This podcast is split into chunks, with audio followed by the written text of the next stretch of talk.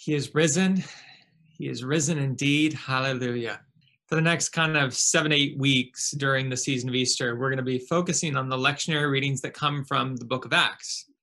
The, the series is entitled Living in the Power of the Resurrection. And we're simply asking the question like, how, how does the risen Lord Jesus, by the power of the Holy Spirit, bring transformation into ordinary human life and communities? And the book of Acts outlines this kind of messy but exciting work of the Lord.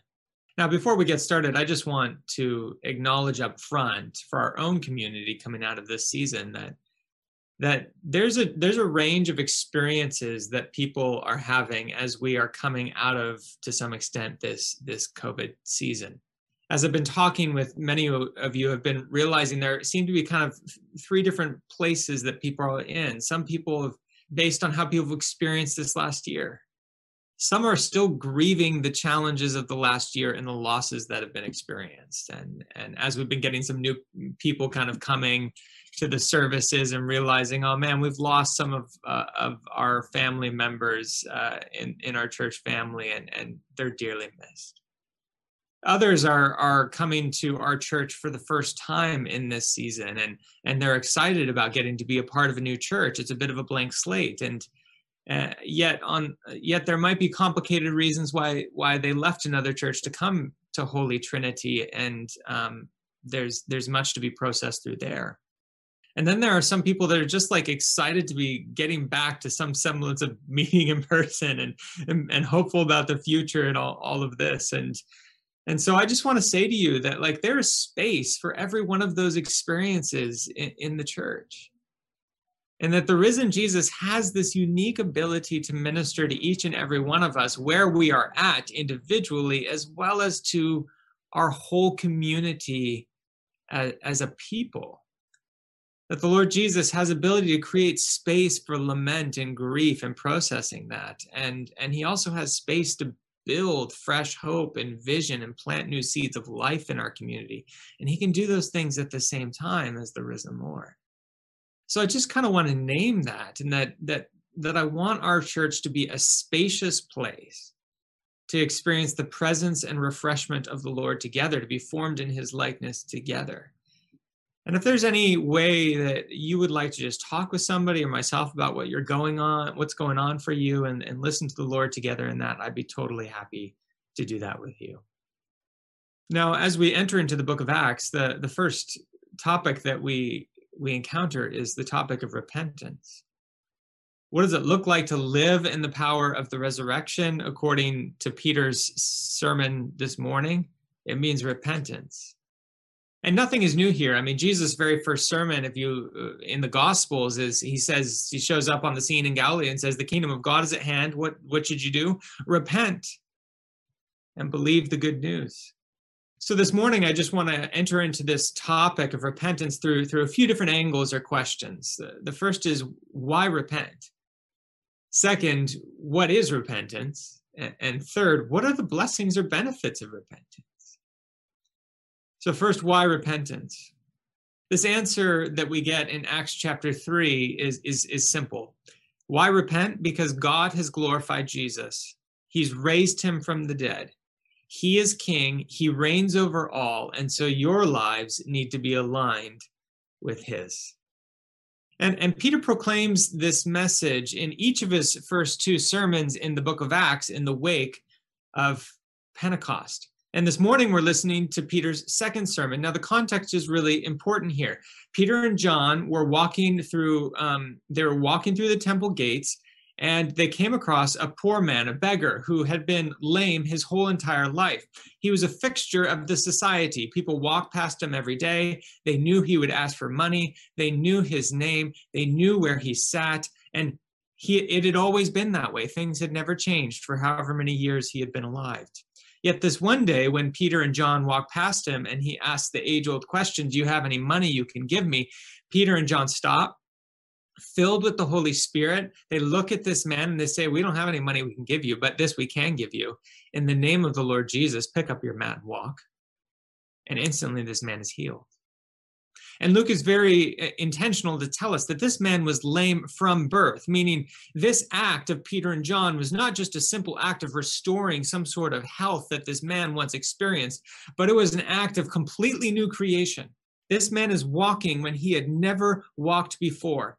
And this hits the city like wildfire crowds start to amass around Peter and John and the healed man. There's a buzz running through the streets. And the question that everybody is asking is who are these, these people?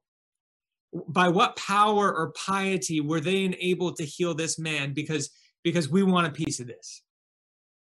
And it's in that context that Peter stands up for the second time, filled with the Holy Spirit, and he preaches to the crowds of people that are interested in this healing. And Peter does something very interesting.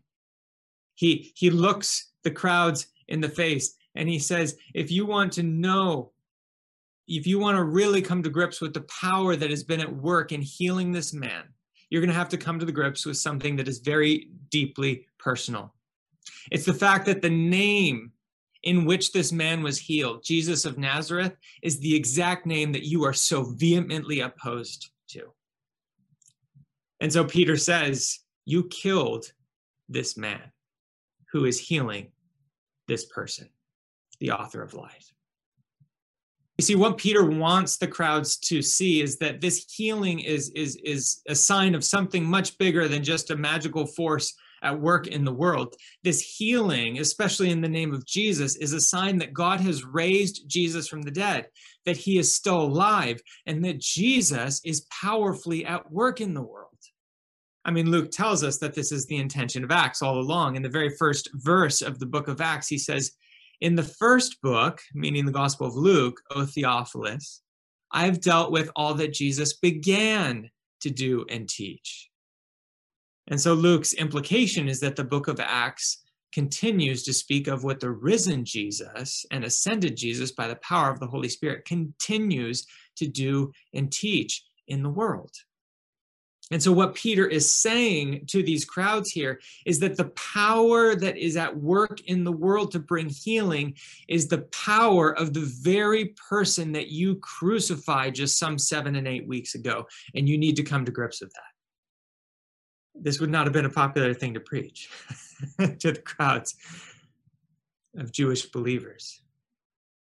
But what Peter is doing in these verses is just so genius. Because at one and the same time, he is showing the crowds how sinful they are and how vehemently opposed to the purposes of God they are, or they have been, and how loved they are by that very God they've opposed.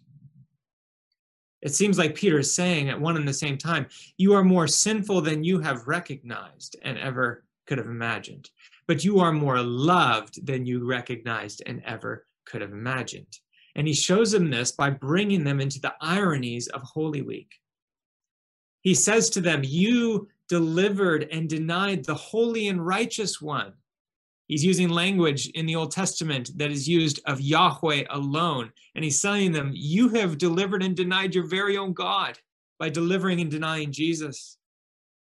And then he goes on to say, You have killed the author of life.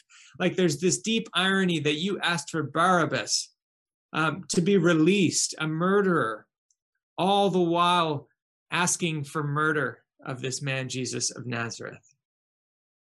And here Peter is just echoing the directness of Jesus himself. Remember Jesus in the upper room with his disciples saying, You are clean, but one of you is not clean. And now Peter says, You all have killed the author of life. And then what Peter does is he sandwiches this proclamation with, with two statements that, that God has, has, has a different verdict on Jesus. He says, God has glorified the servant, his servant Jesus, whom God has raised from the dead. In other words, Peter wants to say to the crowds that the resurrection is God's yes to humanity's no. They wanted to kill Jesus. They were saying no to Yahweh, the holy and righteous one. And it was at that very moment that Yahweh, the holy and righteous one, was saying yes to them. God's yes to humanity's no. And the resurrection reveals that this is exactly what the cross is. M. Peter says the resurrection reveals that the whole course of human history has been moving to this climactic moment since the Garden of Eden. From Abraham to Moses to Samuel to all the prophets, uh, Peter says in verses 22 to 25, the whole thing has been fulfilled in the risen Lord who reigns over all. So now, says Peter, is the time to repent and to align your lives with the kingdom of God breaking into the world in Jesus of Nazareth. And so Peter gets very personal and direct with them. Verse 17, and now, brothers and sisters, I know that you acted in ignorance, as did also your rulers. But what God foretold by the mouth of all the prophets, that his Christ would suffer, he has now fulfilled. Therefore, repent and turn again. So, why repent? It's because precisely at that moment where we were most vehemently opposed to God, God did everything he had to do to deal with our sins and to love us fully where we were most unlovely. You can hear echoes of Jesus here on the cross Father, forgive them, for they know not what they're doing. It is that lavish grace, that ironic and surprising mercy that fuels and motivates repentance. And it raises the question then, what is repentance? And here, I think when we hear the word repentance, it conjures up in us a whole bunch of mixed emotions. On the one hand, because all of us have experienced what it's like to be in a sermon or to be walking on the side of the street and have somebody screaming at us or yelling at us that we need to repent of something. And it just feels so harsh and condemning. On the other hand, we, I think some of us have, have lived in, in church circles where it's easy to talk about our sins, to even feel sorry about our sins, to have some sort of remorse over our sins and to confess them and to receive Jesus' forgiveness week in and week out, yet to experience no real life change and transformation in that area of sin. So, what does repentance look like in real life, not just as something that's shouted at you on the streets or as something that brings no real transformation? A few stories may illustrate it. I remember when I was in Canada, a middle aged man coming to his pastor and finally admitting that he had been struggling with a sexual addiction for 12 years and had told nobody. and he spent the next two hours praying with that pastor and concretely mapping out on paper what are the next steps. That man entered into a sexual and relational healing program. He committed to meeting with his pastor every single month, and there was this series of concrete actions that came out of that office. I remember a young and brilliant graduate student who was leading a Bible study that was that was very transformative for the, the members of her Bible study. And as she was leading through Paul's words about how how Christians should speak to one another in Ephesians chapter 4, she felt convicted, the Holy Spirit's conviction in her life, in all of her brilliance. She realized that she was using her intelligence to speak in ways that are cutting or biting towards other people. And so she committed to her Bible study in the midst of that, even as the leader. I'm going to take away cutting speech and practice encouraging speech that builds up. Would you hold me accountable to this? A young businessman that I once met dreamed of making it big and becoming a billionaire one day. That was his goal. I remember being invited to his house and, and walking to his room one time, and his room was plastered with life size posters of the world's 10 wealthiest people, how much they made, and how they made it. And he spent every minute of his free time ma- mapping out different potential ways in which he could amass a fortune and retire before 40 years old. And I remember talking to him about Jesus, how it's harder for a rich man to enter into the kingdom of God than, than a camel to enter through the eye of a needle. And it took a full year, but eventually Jesus won his heart. And I'll never forget that day when Jesus finally captured his heart and he started tearing down those posters off the wall. He started insisting that every single dollar he made, he was going to give the first 10% of that to those people who needed it most. And I remember walking through him through a season of about two years of unemployment, which would be the worst thing for somebody who wanted to amass a fortune. and seeing that he had the joy of the Lord amidst it all. Final example there was a seasoned father who was driving his firstborn son to, to a, a new country so that he could go to grad school. On that road trip, the father confessed to his son that he had one regret about his upbringing. It was that he was absent for much of his childhood. And even though they were in different countries now, the father said he wanted to start practicing what it looked like to be relationally and emotionally present. And that son received a phone call every week just to talk about how he was doing. You see, in each of these stories, very different circumstances. Repentance shows up as something that is concrete, it's earthly, sometimes it's costly, and it's very on the ground stuff. And the repentance, and the Bible tells us that repentance it, it, it brings us into a realm of spaciousness and freedom. Repentance is freedom. Paul says in Galatians chapter 5, it is for freedom that you have been set free. Paul says in First Thessalonians chapter 1, he says, uh, Thessalonian church, I am I brag about you to the other churches for your spiritual maturity. And here's why because when you hear the gospel preached, you don't just hear it and then walk away and are untransformed by it, but the power of the Holy Spirit comes upon you and changes your life. And I've been told from the pastors at your church that you are turning from idols as God reveals them, and you are turning to the true and living God. That's what repentance is. And so in the Bible, we see that repentance is something very concrete and it's very active. And it's something that happens with great urgency because people know that it means to enter into the freedom of the Lord. And so that's why we see in our passage that, that Peter twice uses the language of turning right in relationship, close proximity to the language of repentance. And the word that, that he uses in Greek is the same Greek word, but with different prepositions. And the different prepositions give different nuances to the type of action that, that repentance evokes in us. So the Greek word is strepho, which just means to turn, to do, to turn around, to make, to make a movement from going one direction to the next. But there's different prepositions put on it. So in verse 19, the verb is epistrepho, which means to turn toward someone or something. In verse 26, the verb is apostrepho, which means to turn away from something. So, verse 26 God, having raised up his servant, sent him to you first to bless you by turning every one of you from your wickedness.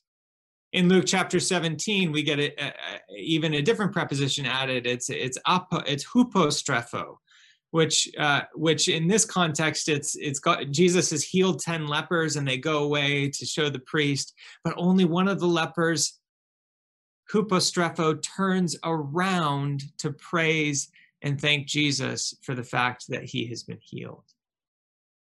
So what is repentance uh, in our passage? It is a turning away from wickedness turning away from idols, turning away from the ways we're misaligned with Jesus.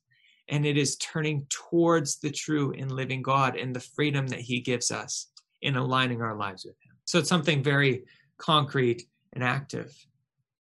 But it's not necessarily something that is easy.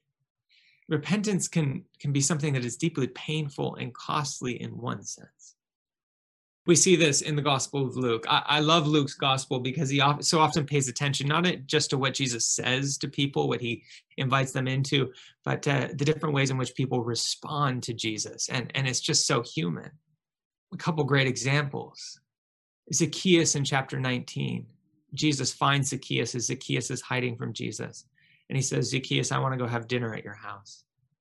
And after encountering the mercy and the fellowship and the transforming love of Jesus, Zacchaeus says to Jesus, uh, Jesus, I'm I'm going to pay back everybody I've stolen money from four times what I've stolen them. So Zacchaeus says, I'm going to make reparations to those I've frauded.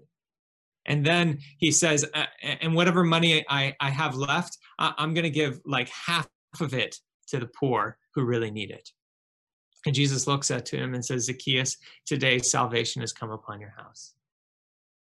So repentance there looks like Zacchaeus turning from his greed to turning to radical generosity. But in chapter 18, the chapter just previous, Jesus encountered a rich young ruler who said to him, Jesus, how can I inherit eternal life? And Jesus said, well, obey the law. Love your, your you know, love your father, your, honor your father and mother, do not commit adultery, do not steal, all these things. And the rich young ruler said, I've got all that covered. I'm a religious, pious man. I listen to scripture and I follow it. And Jesus says to him, yeah, but there's one thing. You need to sell your excess positions and, and give that money to the poor. And the passage says that this man went away sad because Jesus' teaching was hard. And so Luke shows us that, that repentance is something that not everybody is ready for because sometimes it can be hard.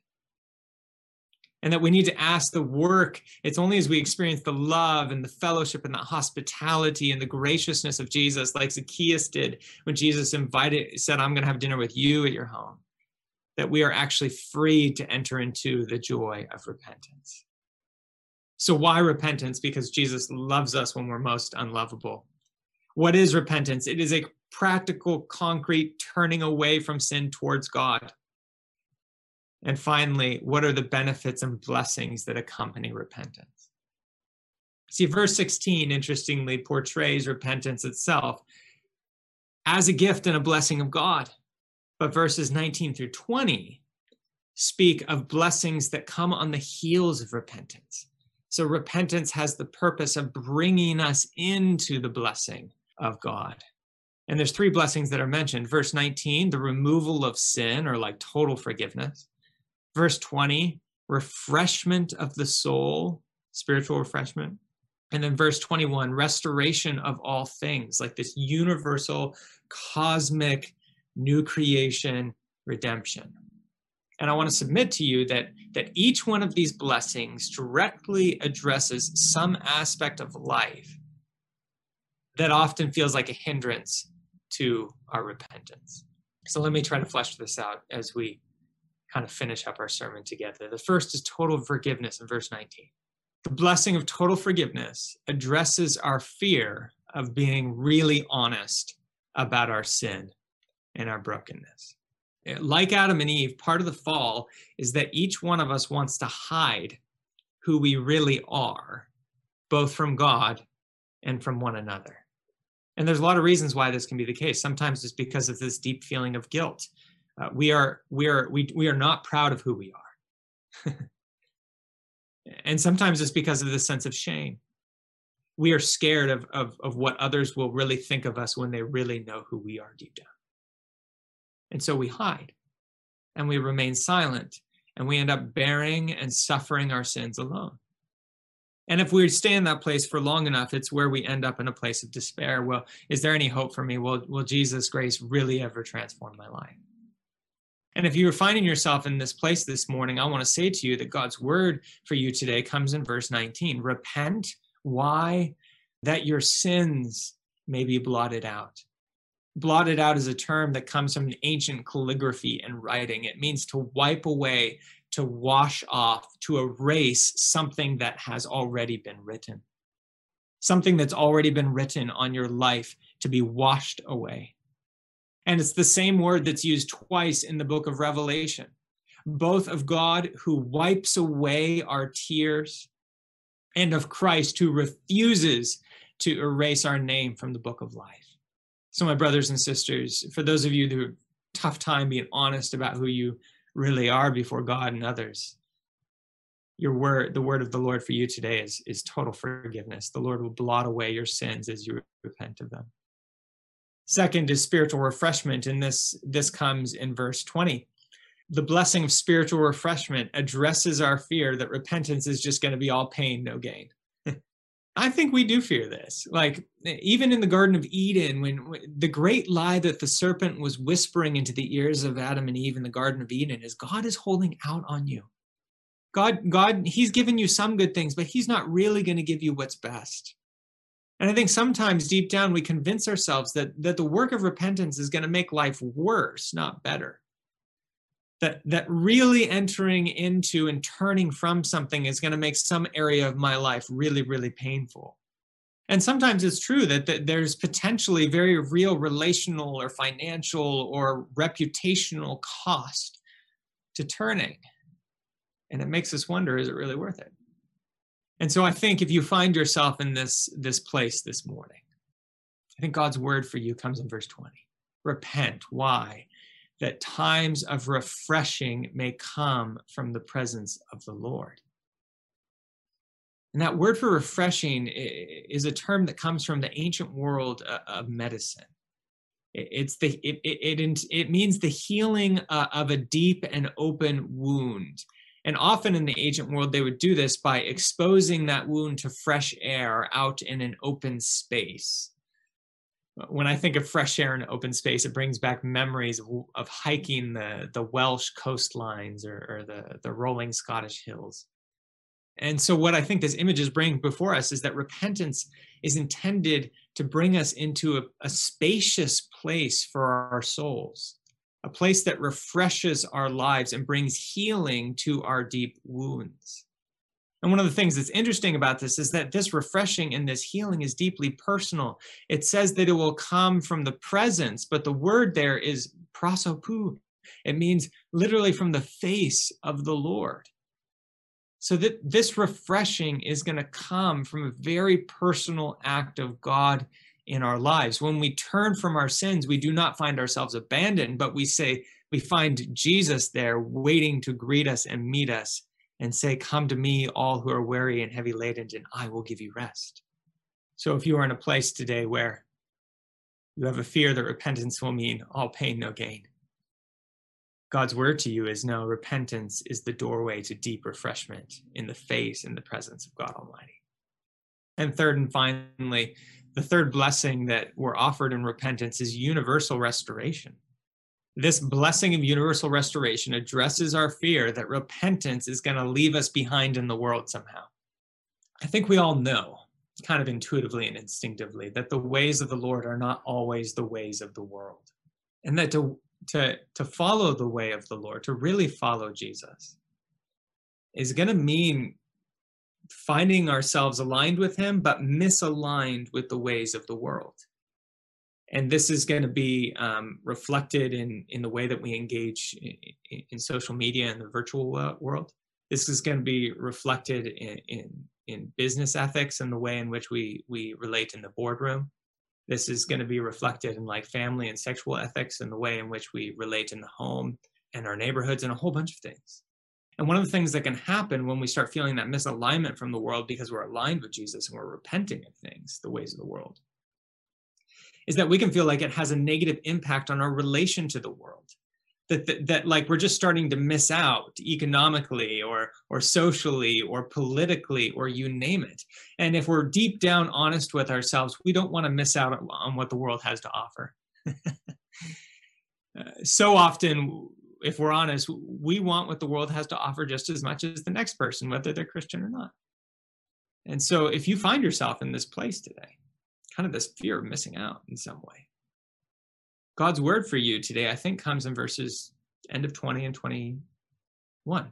Repent. Why? That, that God may send the Christ appointed for you, Jesus, whom heaven must receive, and here it is, until the time for the restoration of all things. I think I think what's being held out to here here to us is is God's wanting to remind us, look, to repent may feel like in some ways you're going to miss out on what the world has to offer now. But I want to remind you that when you gain Jesus, you gain the Lord and the first fruits of the new creation. He is bringing it. And so when you align yourself with Jesus, you align yourself with the new creation, the new heavens and earth, the Revelation 21 and 22 picture of what is giving, being brought into the world by God. And so you're not going to miss out on the end. you're actually going to gain everything. I think this is why Paul said in Romans chapter 8 He who did not spare his own son, but gave him up for us all, how will he not also with him graciously give us all things? Paul's looking forward to the new creation. So repent, says Peter. Turn to the Lord Jesus. Turn away from anything that keeps you from Jesus, because in gaining Jesus, you are going to gain the forgiveness of all your sins. You are going to gain a refreshment and a rest for your souls that you could hardly imagine experiencing anywhere else. And you are going to gain the fullness of the restoration of all things. The new creation is going to be yours, and you're going to reign with Christ forever. This is the blessing of God that he offers to all those who turn and truly repent of their sins. So, my brothers and sisters, I speak these things to you in the name of the Father and of the Son and of the Holy Spirit. Amen.